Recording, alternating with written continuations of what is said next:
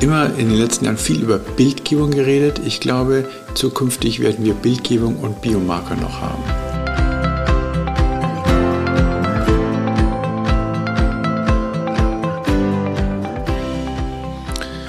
Liebe Zuhörerinnen und Zuhörer, ich begrüße Sie zu einer weiteren Folge unseres Podcasts, unserer Publikation des Monats. Wir hatten bei der letzten Ausgabe eine zusammenfassende Literatur. Das werden wir in unserer nächsten Ausgabe auch wieder machen, das Beste von 2022. Aber heute möchten wir etwas tiefer in eine Arbeit einsteigen. Und ich habe hier bei mir den Professor Maurer, Tobias Maurer sitzt mir gegenüber. Hallo Tobias. Hallo Markus. Ähm, und wir wollten uns so ein bisschen beschäftigen, weil es auch zuletzt immer wieder hot diskutiert wurde mit der metastasendirektiven Therapie. Und du hast da zwei Studien rausgesucht und äh, eine Zusammenfassung dieser Studien. Und ja, bitte berichte mal davon.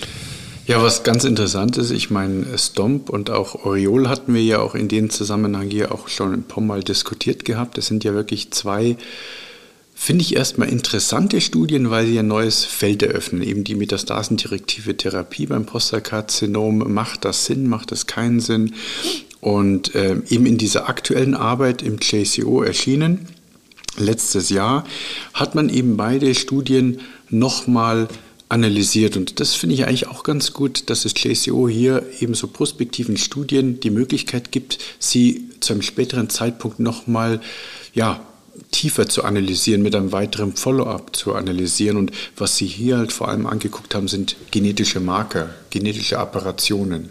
Mhm. Also jetzt vielleicht, also ähm, natürlich hören viele unsere POM, aber nicht jeder hat es auf dem Zettel, was Stomp und Oriole, auch wenn wir es schon mal besprochen haben, bedeutet. Äh, stell doch erstmal so kurz die Einzelstudien vor.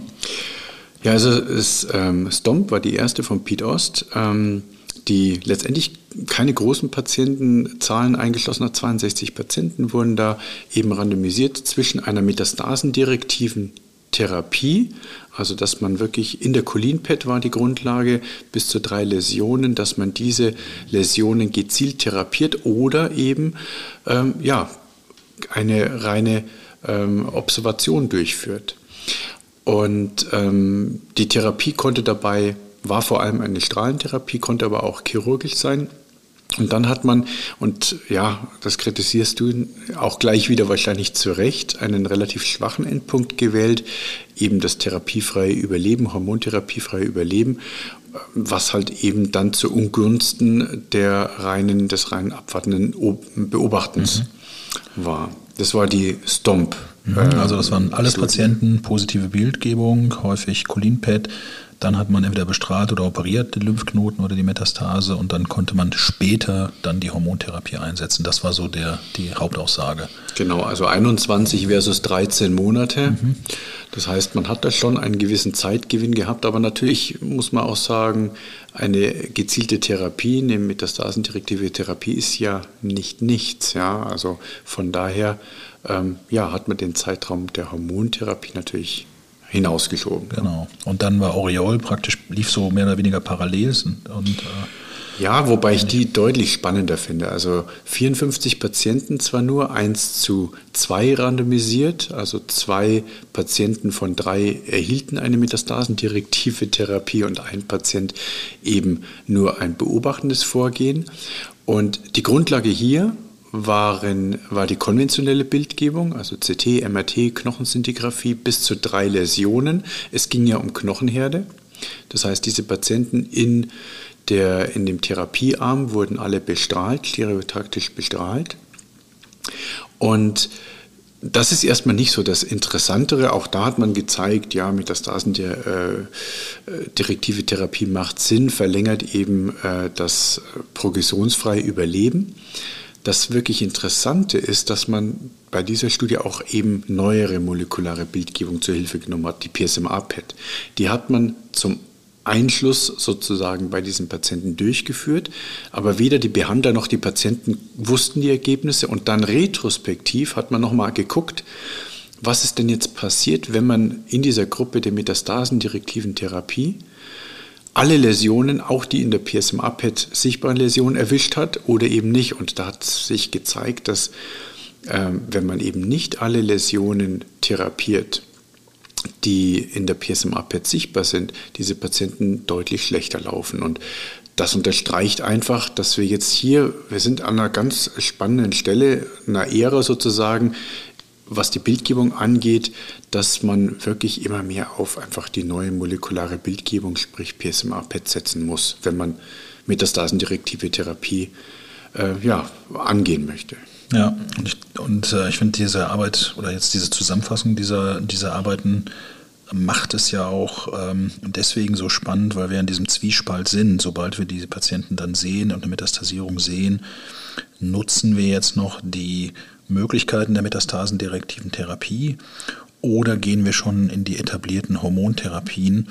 Und das ist eine, Diskussion, die, glaube ich, in den nächsten Jahren äh, weiter intensiv geführt wird. Ähm, bezüglich der Daten und der, der Biomarker ähm, nochmal zu dieser Zusammenfassung jetzt. Ja, und, und das ist natürlich, das ist das eine Feld. Jetzt haben wir ja die Studien besprochen, das hatten wir ja schon mal sozusagen. Aber was jetzt neu dazukommt und was wir auch immer mehr sehen, ist eben, dass Mutationen, Biomarker, weitere Biomarker ähm, eine Rolle spielen. Und das hat man jetzt eben in dieser ähm, Population gemacht. Man konnte jetzt nicht alle äh, Patienten analysieren. Das waren im Prinzip äh, von diesen gesamten äh, Patienten dann nur 103 Patienten, die man, also knapp 90 Prozent, wo eben analysierbares Gewebe da war, Blut oder Prostatagewebe und hat dann eben geschaut, welche genetischen Apparationen gibt es und hat letztendlich vier sogenannte oder die nannten es Hochrisikomutationen ausgemacht äh, im, im, Gen ATM, RB1, BRCA12 und eben TP53. Und ich finde ganz generell erst einmal ist dieses Denken, wir haben hier eine gute Bildgebung, eine neue äh, molekulare Bildgebung und gepaart mit eben Biomarker-Analysen, um Patientengruppen besser ja, charakterisieren zu können. Das finde ich einfach erstmal sehr spannend. Also letztendlich ähm, hatten die eben diese Biomarker untersucht und haben festgestellt, dass die Patienten eben mit diesen Mutationen in diesen Hochrisikogenen, äh, wie sie es eben genannt haben, ähm, deutlich schlechter abgeschnitten haben, was das progressionsfreie Überleben angegangen ist. Ähm, es gab einen Trend zum schlechteren Abschneiden beim radiologisch progressionsfreien Überleben, zurzeit bis zum CRPC bzw. zum Gesamtüberleben. Das waren alles nur Tendenzen, sind natürlich auch kleine Patientenkohorten. Was ich aber da, also ich finde mehrere äh, Punkte hier sehr spannend. Zum einen war es so, dass man gesehen hat, dass es durchaus da Probleme geben kann, nämlich bei knapp 30 oder ja, einem Drittel der Patienten war das Gewebe zwar vorhanden, wurde analysiert, aber konnte letztendlich nicht erfolgreich analysiert werden. Mhm. Und das ist eben schon einmal eine Problematik, gerade wenn wir so Gewebe, weiß ich selber, aus Knochen oder sowas äh, gewinnen. Aber selbst das war ja nicht mal dabei. Das wird ja auch immer wieder diskutiert und diese Fragen werden ja auch immer wieder gestellt. Wie lange ist es möglich, äh, archiviertes Gewebe jetzt auf genetische Marker zu testen? Und dann hört man voran, ich habe die, die lustige Antwort gehört, da sagte einer der, der Pathologen, naja, wir können ja von Dinosauriern die DNA analysieren. Darum musste ich auch gerade denken. Ja. Und ähm, man dachte, ja klar, eigentlich eine blöde Frage auf der einen Seite. Auf der anderen Seite sehen wir aber doch, dass in der Realität es doch gar nicht so einfach ist und dass man dann doch immer wieder sagt, je frischer, umso besser letztendlich. Hier war der Primärtumor analysiert worden. Primärtumor und eben Blut, ja. Und ich meine, auch das finde ich sehr spannend, weil natürlich Blut ist relativ einfach auch frisch zu gewinnen, ja.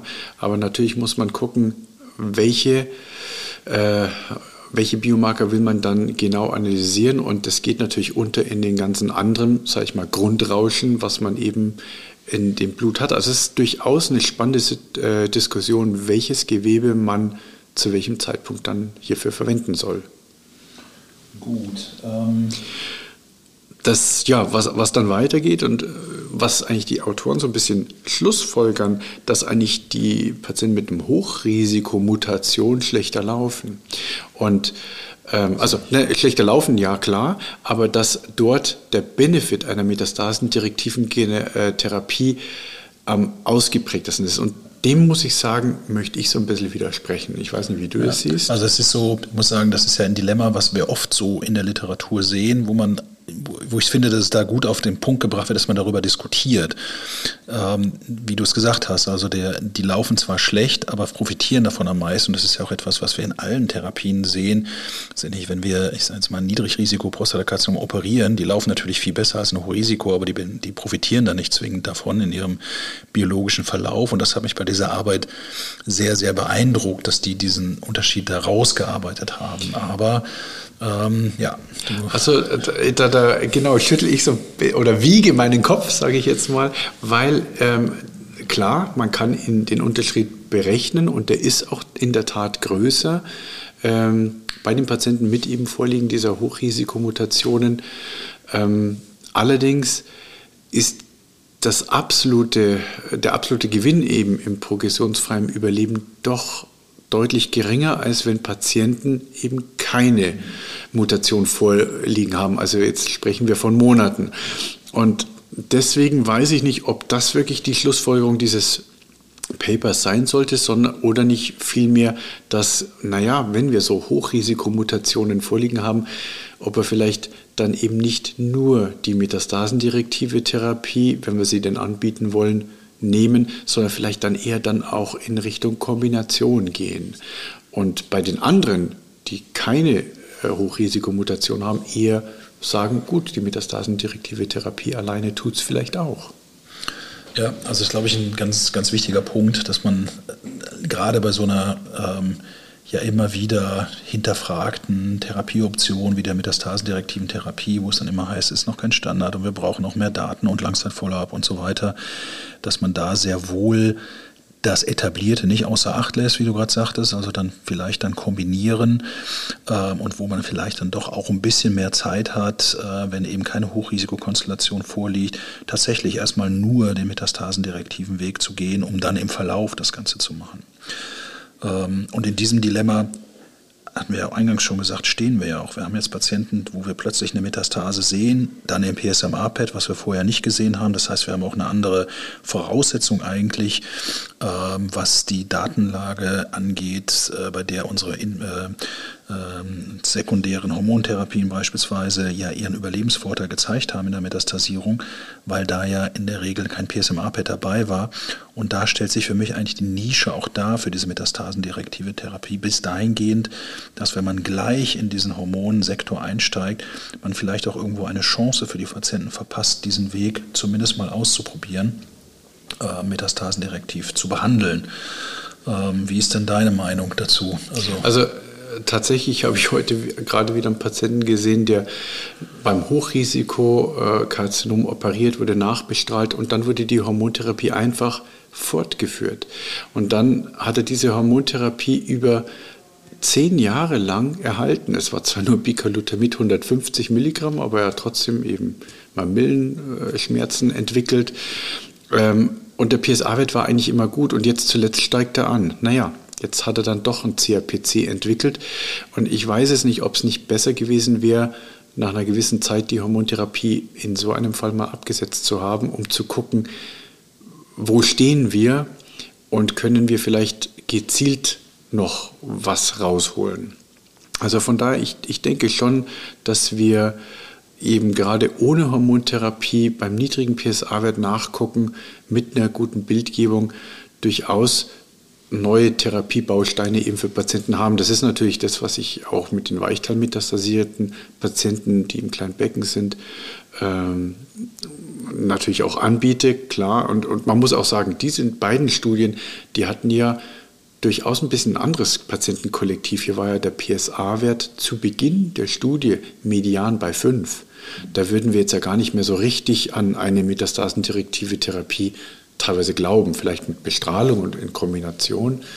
Aber wir schauen ja typischerweise sehr viel früher nach. Ja, ich glaube, das ist auch das, was, was du ja auch mit deinen Arbeiten und andere auch klar gezeigt haben, dass bei dieser metastasendirektiven Therapie eine gute Bildgebung, eine frühe Indikation, einseitig, möglichst wenig Läsionen, ähm, dass das der Schlüssel zum Erfolg ist. Und ähm, ja, das hat diese Arbeit natürlich für einen ganz anderen Zeitpunkt auch eine andere Bildgebung. Also wenn ich das sehe bei Pete Ost, Jolene Pet, das bieten wir ja praktisch gar nicht mehr an und das ist ja klar auch weniger sensitiv als das mhm. PSMA-Pad.